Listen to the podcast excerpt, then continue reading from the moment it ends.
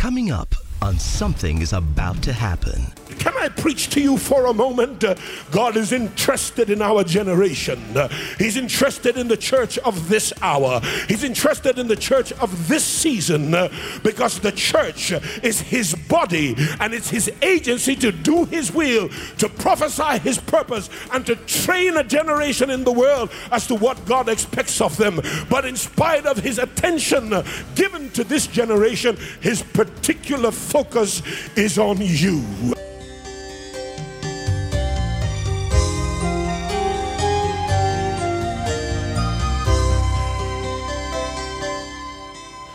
Want you to text four or five people the title of this message, and it is simply Make the Shift. Colon, the case study is David. Make the shift, David. We are in a shift we as a planet are in a shift, particularly those of us who are in the fold of the great shepherd of the flock, Jesus Christ, the Lord of glory. We must now be truly defined as sheep who hear his voice, not just what he said in the last shift, but what he's saying in this shift. Otherwise, we will get caught behind and we will miss the opportunity of being carried by the wave of God, by the wake of God as He shifts us into new modus operandi, into new understanding, into a better understanding of the fact that He's no longer doing things the way they used to be done before, but it's a whole new way of life. So it was like the Israelites who were shifted out of slavery into ownership, shifted out of servitude into inheritance, shifted out of being beaten into now leading, shifted out of being under another nation into building their own nation themselves. It is literally the end of an epoch and the beginning of a new epoch. And it's important to grasp and understand that when a new epoch begins, you have to renew your mind because the old way of doing things is not going to work in many scenarios, in many circumstances. The old way that we became so accustomed to operating will no longer be viable to produce the productivity productivity and the results that we need in this time. Because, my friend, when there's a shift, the way you used to do things before, you won't necessarily be able to do all of them the same way again. And it brings me to our text in 1 Samuel chapter 16 and verse 1. God warns the prophet Samuel of an imminent shift. And he says to the prophet, Stop crying about this old guy called Saul. Uh, don't you see that I have rejected him from reigning over my country? Now take your horn of oil, fill it, and go. I will send you to Jesse of Bethlehem, for I have provided myself a new leader from among his sons. Jesse had eight sons, and the mandate and the mantle for kingship belonged to the tribe of Judah. But no Judean had yet risen to the throne because of a particular reference in Genesis 49 and verse 10. And I want you to read it together with me. And there in Genesis uh, 49 and verse 10, the Bible says the scepter, meaning the staff of monarchical government for Israel, will not depart from Judah, meaning that the Judeans will always provide the king of Israel. Hallelujah. That means uh, that the people who have determined in their heart, uh, Yehudah, which is the full pronunciation of the name Judah, which means uh, let God be praised. That people will always be the ones who bring forth a king from between their legs. It's from their loins that the king will arise. Those who have learned to respect God and to revere him above all else that deify themselves or are deified by men. And he says that that governing scepter will not depart from Judah, nor the lawgiver, the ruler, from between his feet until Messiah, Shiloh, comes, uh, and unto him shall the gathering of the people be. And so, what he's saying here is that Judah will always present the king. But Judah was not yet ready, and we must examine why Judah was not yet ready. For that, we must go to Deuteronomy chapter 23 and verse 2. Deuteronomy 23 and verse 2. And let's look at what the scripture says. An illegitimate child or a bastard shall not enter into the congregation, the assemblage of Jehovah. Let me pause. What he's saying here is simply this that when the assembly comes, it comes in order of senior cadre, monarch at the top, his cabinetry, his priesthood, his prophets, and then the captains of the tribes, and then the people. And when that assembly comes, a bastard is not allowed. And if he's not allowed at the bottom, why should he be allowed at the top? And God says, when my people come together, I will not allow anybody who is a bastard or a generation of the bastard up to 10 generations. And for this reason, because Judah was a lineage of bastards, God could not allow the kingship to come from Judah until the 10 generations had passed. Why? Because Judah lost his three sons, and then his son's wife, who was passed to each of them, Uh, decided that you haven't put me back in the family way. And like a prostitute, she seduced him uh, and took him to bed uh, until she sired for him in the family way two children, Pharez and Hezron. Um, and what then happens subsequent is that for 10 generations we go down the family line. I think I even have uh, some literature there that I can show you. They go through the family line, uh, and uh, Pharez by Tamar uh, gives birth to Hezron or sires Hezron, and then Ram, and then Aminadab, then Nahshon, and then Salmon, and then you remember Boaz who married Ruth, the Moabitess, and then after Boaz, uh, uh, together Ruth and Boaz sired Obed. Obed was the father of Jesse, and Jesse was the father of eight sons, of which one of them was appointed to be king. And up until that generation, the door to Judah, arising to her role as the one who would carry the scepter, from whom government of Israel will never depart. Up to that point, the door was closed.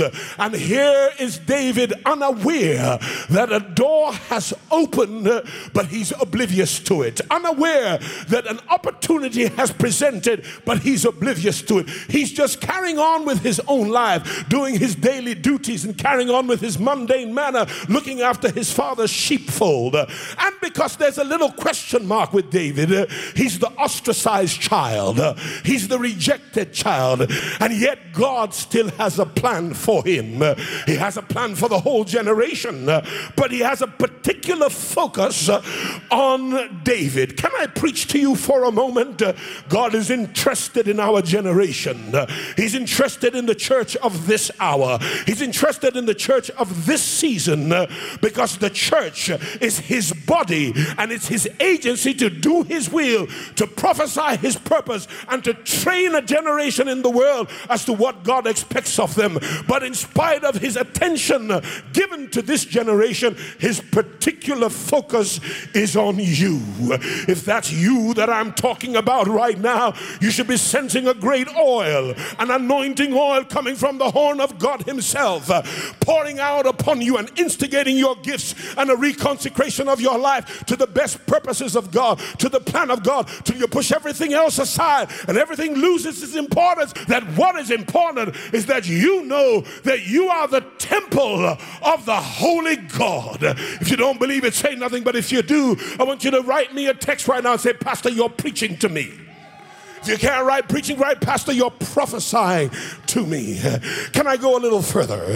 And so now, uh, because of the curse of the bastard, uh, uh, the door is closed to the line of Judah, and Judah is impoverished until God decides he's going to reintroduce wealth into their clan.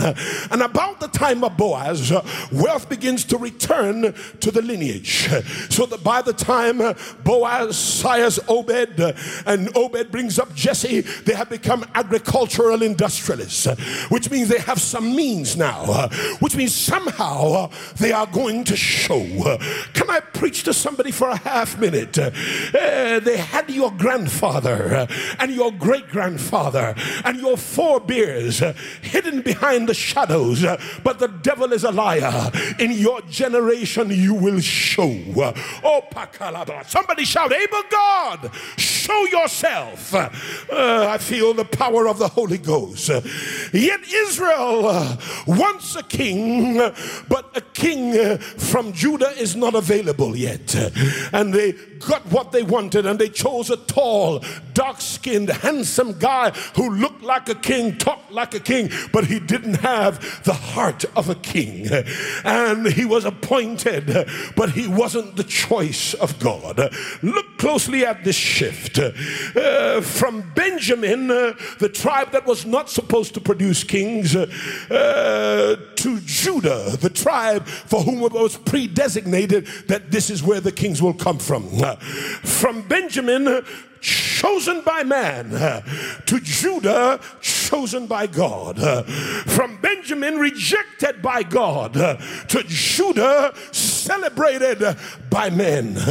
Uh, to from Benjamin, an old wineskin, to David from Judah, a new wineskin with new wine. God was about to make the shift. Can I prophesy to somebody this morning? You felt left behind, you felt marginalized and forlorn and forsaken. But what you didn't know is that God is orchestrating a shift in your favor. He's about to shift things so well and so mightily because He has His whole hip on top of the entire circle of not only the universe but of all the earth. It's up under His control. And He's shifting everything because He has you in mind. Yes, I know you did some bad things. I know you come from a long line of perpetrators of weakness and sin and iniquity. But God is touched with the feeling of your infirmity because He Himself, He will take a body and, and in that body He will be tried as you are tried. Sit where you sit, be tested where you are tested, so He knows how to give you succor when you go through your trials. He knows that the thing that makes you very bad is the appetite for something very good. And if that very good thing is not presented to you properly, but only presented to you as a caricature, the enemy has an opportunity to seduce you. But God said, I know you. I know where you are. I'm going to make a way where there is no way. I'll become a door to you in darkness. I'll become a way out where there seems to be nowhere. I will draw a path between you and me so that you won't have to live life without me on your side. If you believe it, shout, Yeah! And tell three people right now, I feel the presence of God. And so Saul was not God's choice, he was the people's choice. In other words, he was merely a throne warmer until Judah would bring forth a king. And the country is now in trouble. Uh, and now, because of misleadership in Israel, uh, exploitative forces, exploitative foes, uh, and exploitative, exploitative nations uh, have started to ravage the land through all kinds of schemes and, and isms and exploits uh, because they wanted to take advantage of the misleadership in the country. And Samuel cries out to the Lord for the reformation of the soul of Saul, the present king. And he did so for two years. And God retorts him and says to Samuel, quit crying out to me for Saul. I have rejected Saul. Now fill your horn, uh, that thing I use to identify, to consecrate, uh, to set apart, to ordain, uh, and to absolutely endorse the next in line. And go to the house of Jesse, for I have provided for myself a king among his sons. And when God called this boy a king, he was only a boy because God knows how to call those things that are not as though they are. And immediately, or as soon as he needs them to be, they will transform, metamorphose, and change exactly into what he called them. Because God doesn't tell him which of Jesse's sons it is. He says, You go to the house of Jesse, and when you get there, I will show you who it is. Now, you would have thought that the whole house would be happy, that one of us is going to be blessed.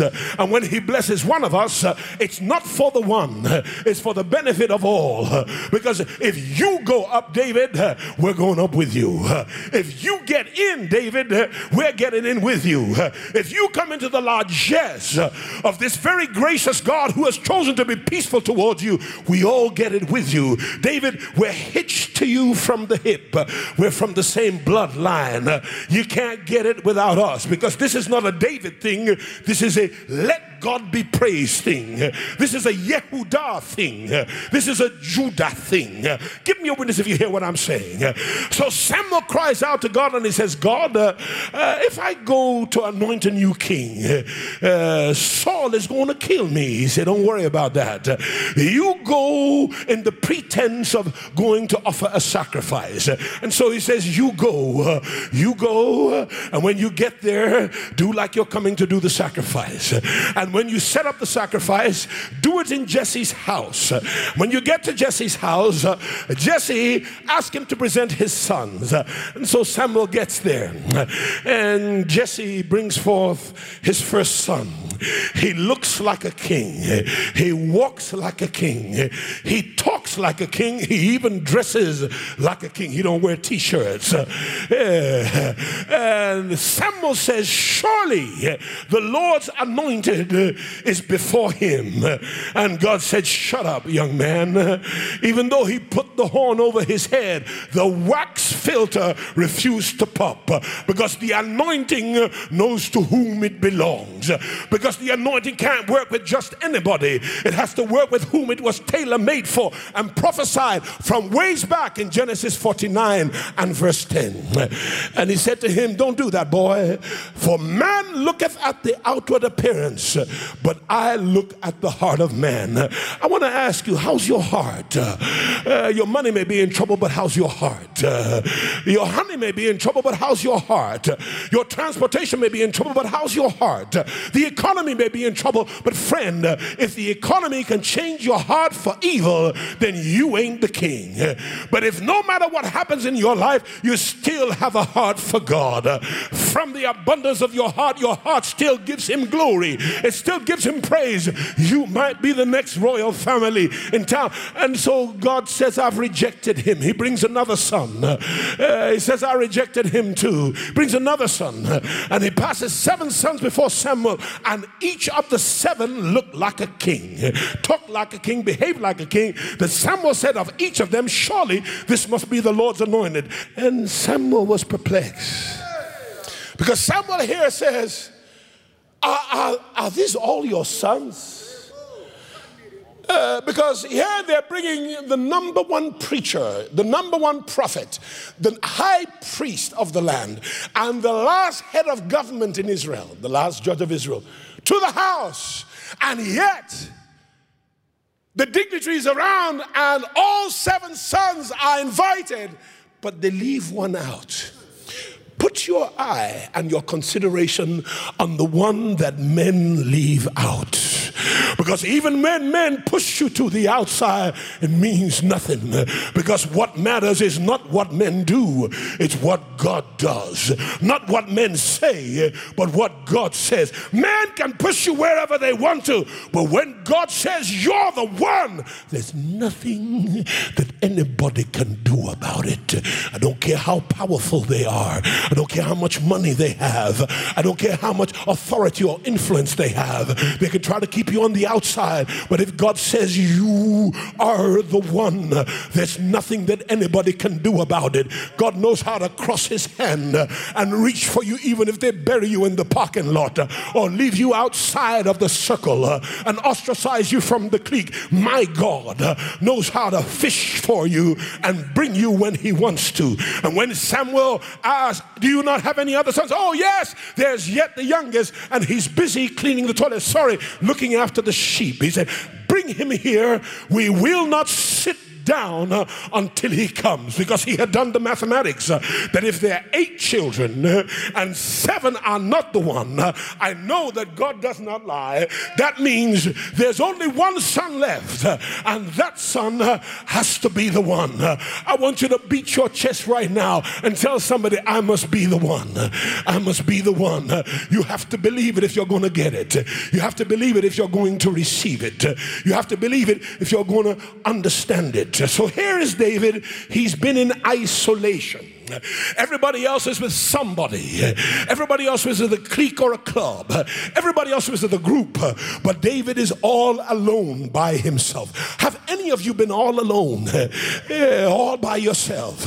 I know some of us, we have thousands of people around us, but when thousands don't understand what it feels like to be you, or your husband in the same bed as you doesn't know what you're going through in your heart and doesn't understand your pain, nor does he have any sensitivity to your anguish or it's your wife who doesn't understand what it feels like to be you. My friend, you are alone and as isolated as David was in the backside of the woods. And here he is in isolation. And it's a great place to be because whenever God wants to do something with anybody of significance, uh, he normally leaves them alone with God. For those of you who have selected this time and decided that I'm going to spend this time with God, I'm going to spend this time with the invisible God. God. This time is time for deep to call upon deep, so that when He calls to my depths, my shallow will not answer.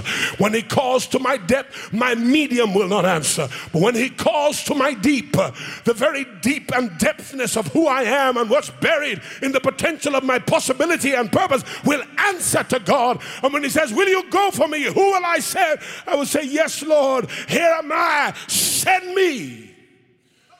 Because this is not the time for namby-pamby, pussy-footed spaghetti wonders. This is a time when God is about to do something in the earth. And because he, he has no body, he's expecting you to be his body. He's expecting you to be his agent. He's expecting you to be his vessel. He's expecting you to do uh, what he tells you to do and what he, you hear in your heart that he wants you to do. And so here is David in isolation. And in isolation, he is painfully learning uh, that we dare not trust the sweetest frame, but wholly lean on Jesus' name.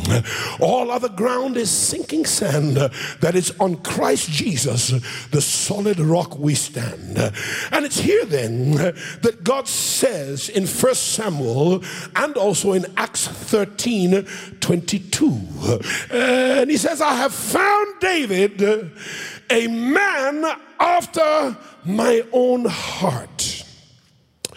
And when he says that, what he's saying uh, is that he's just a boy, not yet 16 years old, uh, but he says he's a man. Uh, doesn't just call him a man, he says he's a king.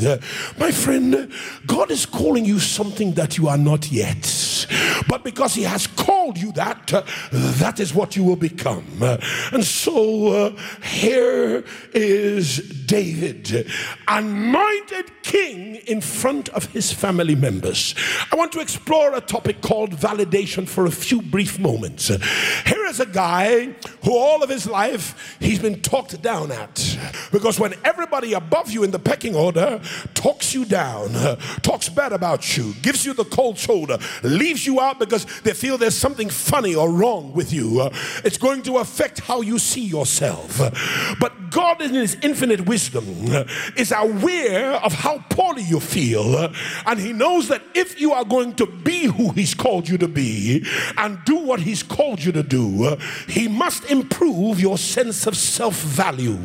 And so, what He does is He brings the greatest voice in the world, the prophet whose word could never fall to the ground, and He brings him in all the nearly 600,000 homes in Israel, he brings him to your daddy's house. So he'll always find people who, when others talk you down, they will represent the voice of God and give you opportunity where you had no opportunity, give you a chance where you had no chance, give you a platform when you had no platform, put you on a pedestal when all you had was the gutter. And here is Samuel in the house of Jesse. And then Samuel tells him, you are the next king. Bring me my horn. And the horn of oil that refused to flow all of a sudden uh, it started to flow. And so David has this anointing on his head, and it's the anointing of a king, and it forecasts his future.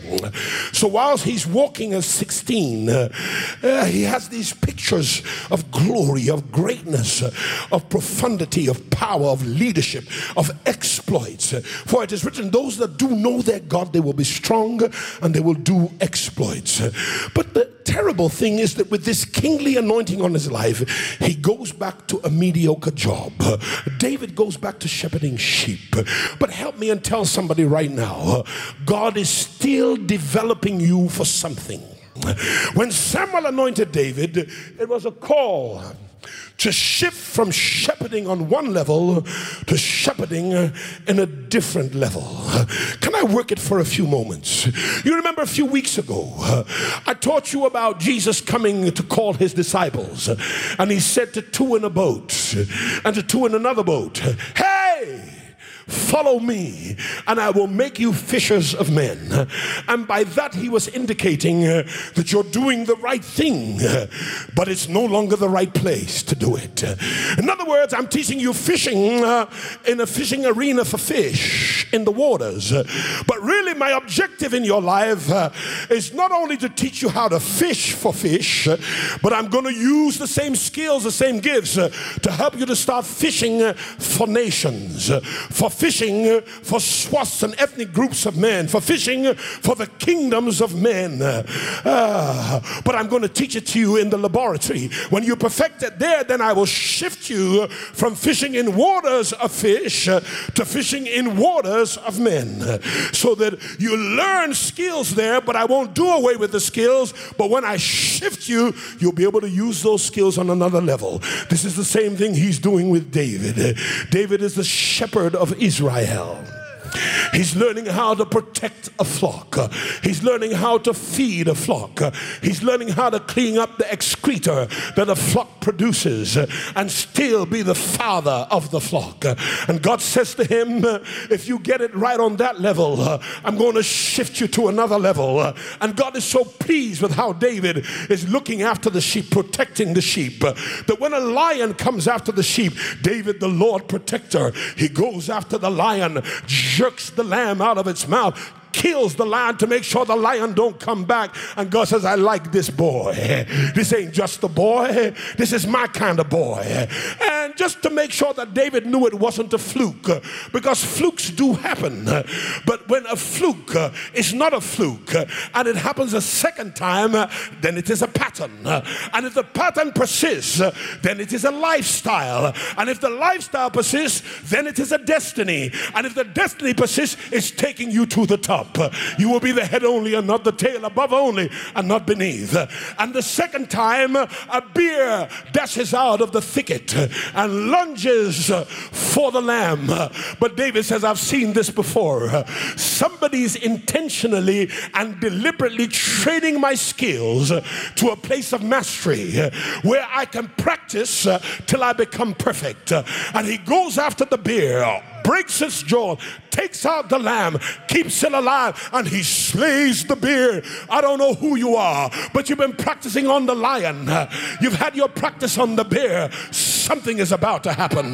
You've had your time protecting the sheep in the sheepfold, but something is about to happen. This is about where I want to tell you buckle your seatbelt, pull out your tent pegs, enlarge your borders, roll out the chariots, saddle your horses, baby, because something I do not know how to describe it. The enemy does not know how to defy it. Hell cannot stop it. But get ready because, my friend, the shift is on.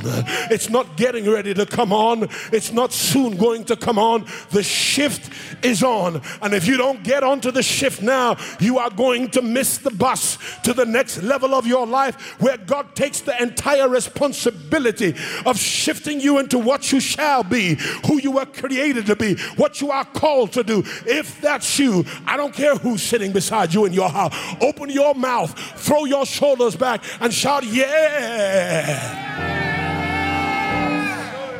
Because he's about to shift David. Uh, that God is about to shift you to another dimension. And there is one day that becomes most significant in the unfolding of the days of your life, in the chapters of your book, your biography. And I want to announce to somebody this morning that your one day is not many days from now. It may not look like it, it may not seem like it, it may not sound like it, but your one day is nearby. There is a particular day in the unfolding of your destiny when you will be most transformed in a way that you'll never be able to go back to being who you used to be, but you will always be what God has called you to be. In the lexicon, they call it a watershed moment, others call it it a most significant defining moment. Some call it uh, the crossing of the Rubicon. I don't know what you want to call it, uh, but I want to call it that one day. And the problem is, you never know which day it is uh, because God doesn't make a difference in the days until it is the day because He expects you to do like David did and to sing like David sang. This is the day, every day, that the Lord has made. And whether it feels like a good day or a bad day, I will rejoice in it because this is the day. This is the day that the Lord has made, that the Lord has made. I will rejoice, I will rejoice and be glad in it. For go ahead, sing it. For this is the day, this is the day that the Lord has made. Shout at five people out with a text or an SMS or a WhatsApp message or an Instagram post and tell them your one day is coming and it can be any day from now. In the hall, I want you to go to somebody but keep social distance and tell them that one day is any day from now. It's on its way to you. And so, hear me carefully. Jesse sends David to the battle. David wakes up in the morning and hear what happens. When he wakes up, his dad sends him, he says, I want you to go to the battlefront uh, and see how your, your three brothers are faring because they had recruited into Saul's army, they had been to the academy, they're now on the front lines. And David uh, says, All right, dad, whatever you want me to do.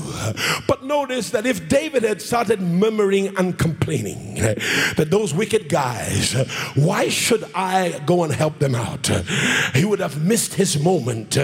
David wasn't called to go to the battle to fight. He was called like a busboy, a messenger, a servant, a, a steward. Whereas everybody else there, they were warriors armed with, with machetes and swords and javelins. And he says, Dad, I'll go anyways. You never know what assignment is going to lead you to destiny's dawn. You never know what stewardship that God is operating you in that's eventually going to lead you to the place of promise. And David says, I'm going doing. He had no bazooka, he had no shield, he had no javelin. All he had was a bag with food in it. And he arrives uh, at the battlefront and he sees that for 39 days and at least 12 hours, Goliath, the giant of Philistine, has tormented them and said, uh, We will be your servants uh, if you can find one man who will take me on. And so he represents a giant problem to the nation. He stands 10 feet tall, less about three inches. That means he's nearly four feet taller than I am and at least four times uh, wider than I am. His shield was taller than me, his javelin was the size of a weaver's beam, that he had to have an adjutant hold his shield for him. And he said, If you can find one man amongst you who can take me on, we will all be your slaves. And if you beat us, we will be subjugated to you. But if, if you beat us, we will be your slaves. And the thing that bothers me is that Joab was there. Uh, uh, Abner was there, Saul, a champion himself, he was there. The mighty men of Israel, the warriors at war who had a long history of God being on their side from the generations dating back to the Exodus from Egypt. Not one of them was ready to die for Israel or to die in the name of the Lord. Not one of them 39 days. They all had 39 chances, and David only had one. Uh, they had 39 days. David only had one. David arrives and he said, What does this thing mean? That an uncircumcised Philistine will defy the most powerful power in the universe. Oh, it's not Israel, but the most powerful power in the universe has said concerning Israel, You are the apple of my eye. Meaning that if you touch Israel, you're touching me, the Almighty God, where I go, take it lying down. And you see, when you're God's child, you have to know that, that you are so precious to Him that God help the person who harms you without His permission. And here is David. He says, I can do this. Shout at four people now, tell them, I can do this.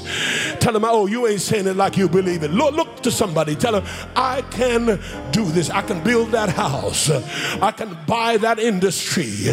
I can buy over that gas plant. I can build that refinery. I can take over my sector. I can do this. I hear Paul say the same thing. I can do all things through Christ who strengthens me. Can't do it by myself, but there's a power beyond all power that's working within me. I hear Paul declare, Now unto him who is able to do exceedingly and abundantly, far above all that we ask or think. Listen carefully, according to the power that worketh within us. There's a power in you, friend, that what you can't do by yourself, God will do using you. What you can't do with your uncle, your auntie, and your money, God, without their help, He'll show you that your help comes from God. If you don't believe it, say nothing, but if you do shout, Able God, show yourself. Oh, I didn't hear you say it again. Able God show yourself.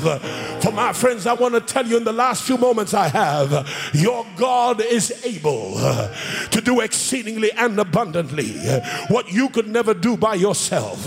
He can take you to the top from the bottom, He can take you ahead from behind, He can make a nobody a somebody, He can make you bring down what other men and generals could not bring down. My problem with the story is that all these mighty men of Israel, not one of them could do it.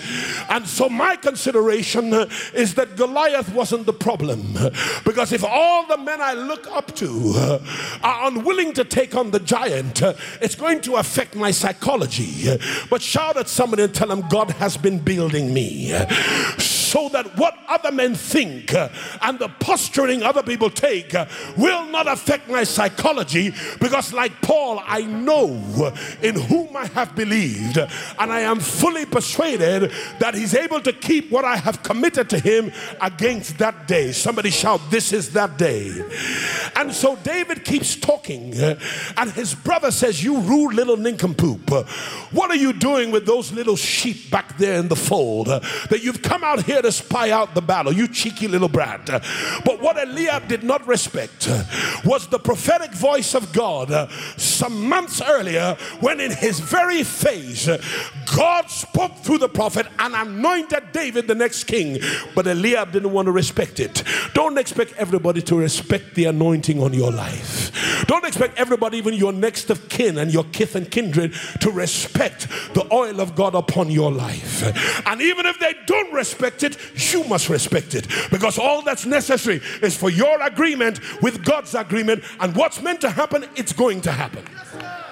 The Bible says a man's gift will make room for him and bring him before great men, even kings.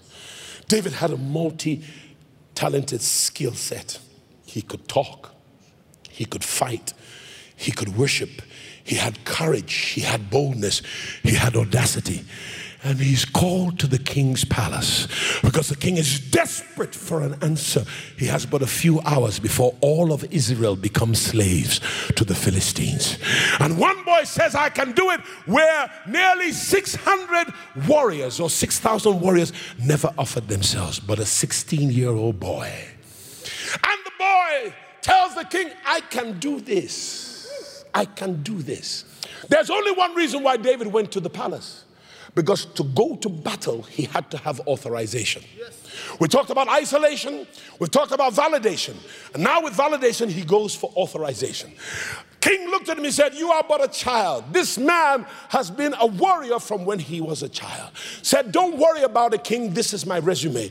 By God's help, I killed the lion, I killed the bear, protecting my father's flock. There's no difference between that flock and this flock. That flock was my, fa- my earthly father's flock. This is my heavenly father's flock. As I protected those lambs in that flock, I will protect these lambs in this flock. Said, All right, you look like you got passion. And he did something significant. He took the king's armor and put it on David. David walked in it a while because God will make you familiar with where you're going to before you get there. And and when David saw that I can't move in this, he gave it back quickly. I'm not ready for it yet.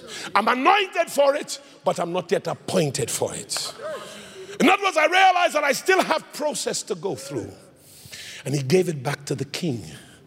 He said, I will use what I have proven. I didn't use this armor to kill a more ferocious beast than the giant called lion, and another more ferocious beast than the giant called bear.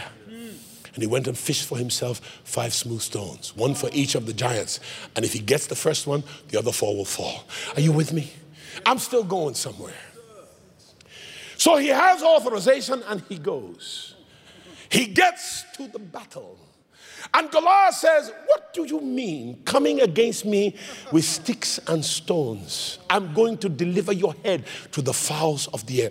David did not allow one of those words to hang in the air, lest a demon or an angel takes it and uses it to rout David. David spoke back instantaneously.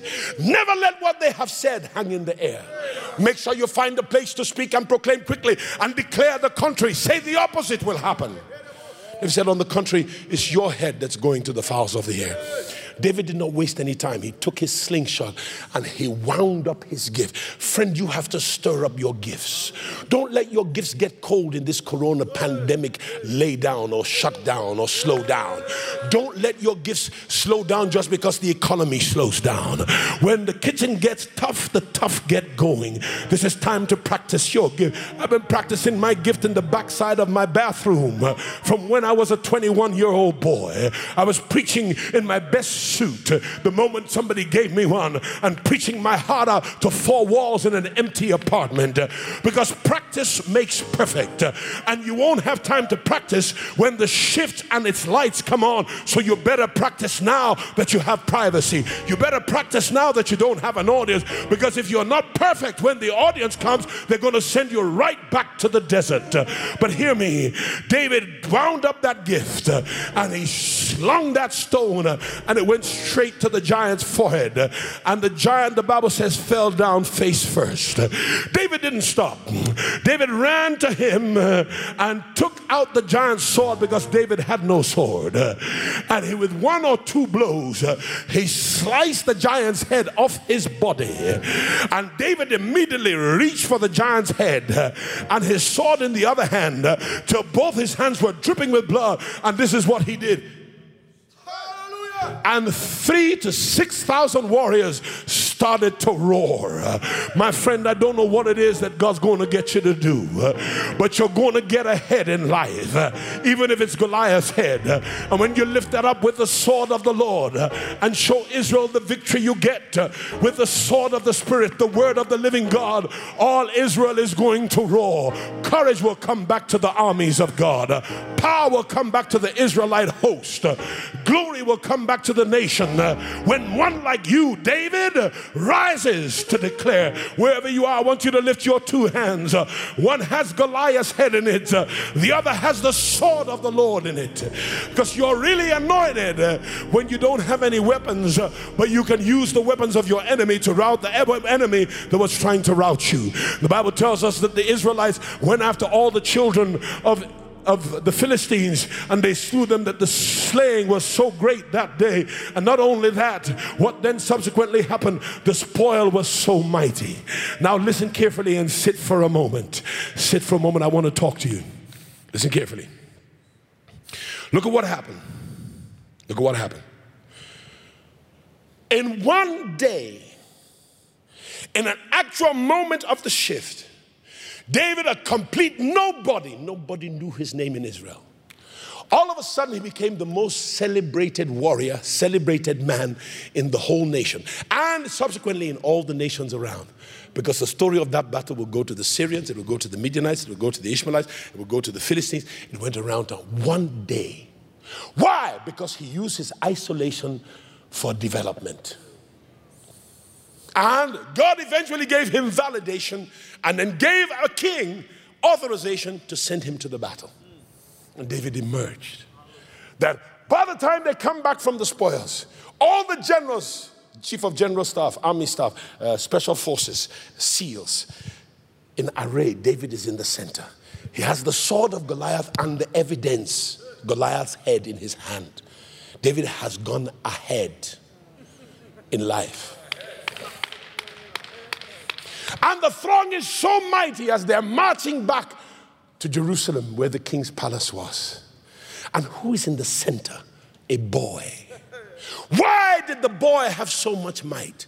Because a king or a judge named Samuel, who was prophet, priest, and had the anointing of king on him, and that was the last head of government of Israel, he was the high priest and he was the prophet in the land all at the same time, the threefold anointing. At an old age, God said, You are not next. I want you to take your anointing, there's a boy in the bush, and put your anointing on him. And here we have a real leader. His name is David of the house of Jesse from Bethlehem. Look at this. Anytime God wants to promote you, he always goes looking for an enemy for you. And the enemy will always stand in the matrix between where you are shifted from and where you are being shifted to. And unless you can bring down that enemy, you will not enter the matrix. And that's why I want to tell you, friends, you have to make the shift. Because if you miss the shift, it's done. And the shift is not coming. We are in the moment of the shift right now. David was in the right place at the right time. He made the shift from shepherd boy to shepherd of Israel. He made the shift from shepherding sheep to shepherding nations. He made the shift from being a nobody to becoming God's somebody. And there were three important axioms. I might see more, and I want to share them with you in a way that will be most transformational for your life. And it's not about you, it's about what God does for you in such a powerful way that you can never go back to who you used to be before Corona. And you will become all he wants you to be as a result of the shift. The shift is often precipitated by a cataclysm or catastrophe that's so pandemically global, like what we're going through right now but hidden within its possibilities is God's opportunity to shift you from what you used to be to what you're supposed to be. And so I want to turn my attention to you. I want you to pray with me. The bold lion of the tribe of Judah wants to come and inhabit your heart because to cross over into the next dimensions of your life, you are going to have to have a boldness to go where others fear to go, to go where others have never gone before.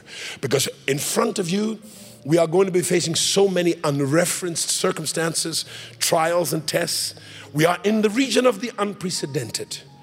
We're now in a time where what used to work will not work, and you're going to need to have the Lion of Judah the Christ of God living inside your heart. It's a simple prayer. I want you to pray it with me. Say, Heavenly Father, I thank you for Jesus. Jesus, I've tried to live my life by myself and it just doesn't work. Come into my heart now. I believe you are the Savior, the Son of God who died to give me new life and eternal life. Come into my heart now, O Lion of the tribe of Judah, and take over, take control of me and everything within me. That I'll have the new life, which is your life. In Jesus' name and amen. If you prayed that prayer and you believed it with your heart, I believe you are born again and you are eternally saved by God. But we want you to properly understand that and we want to spend time with you. There's some numbers on the screen. We want you to text those numbers or call those numbers. And one of our counselors will reach out to you and share fellowship with you and uh, help you to find integration in a great Bible believing church somewhere in the land where you live, whether it's in America or Africa or Australia. We have many friends around the world who pastor great churches, and we want you situated there. But if you're in Lagos, I, I recommend so many churches, but I'd also like to recommend House on the Rock to you. For the rest of you, I want you to pray before we close. And it's a simple prayer. Simple prayer. God, build me. Just, just pray that simple prayer. I know you're taking me through twists and turns, but build me. Build my ability to believe you. Second thing I want you to pray is God, help my unbelief. Keep speaking to me. Your word says faith comes by hearing, and hearing by the word of God. And the third thing I want you to pray is God, give me the spirit of audacity. Give me the spirit of boldness. Give me the spirit to know you. For the people that do know their God, they will be strong and they will do exploits.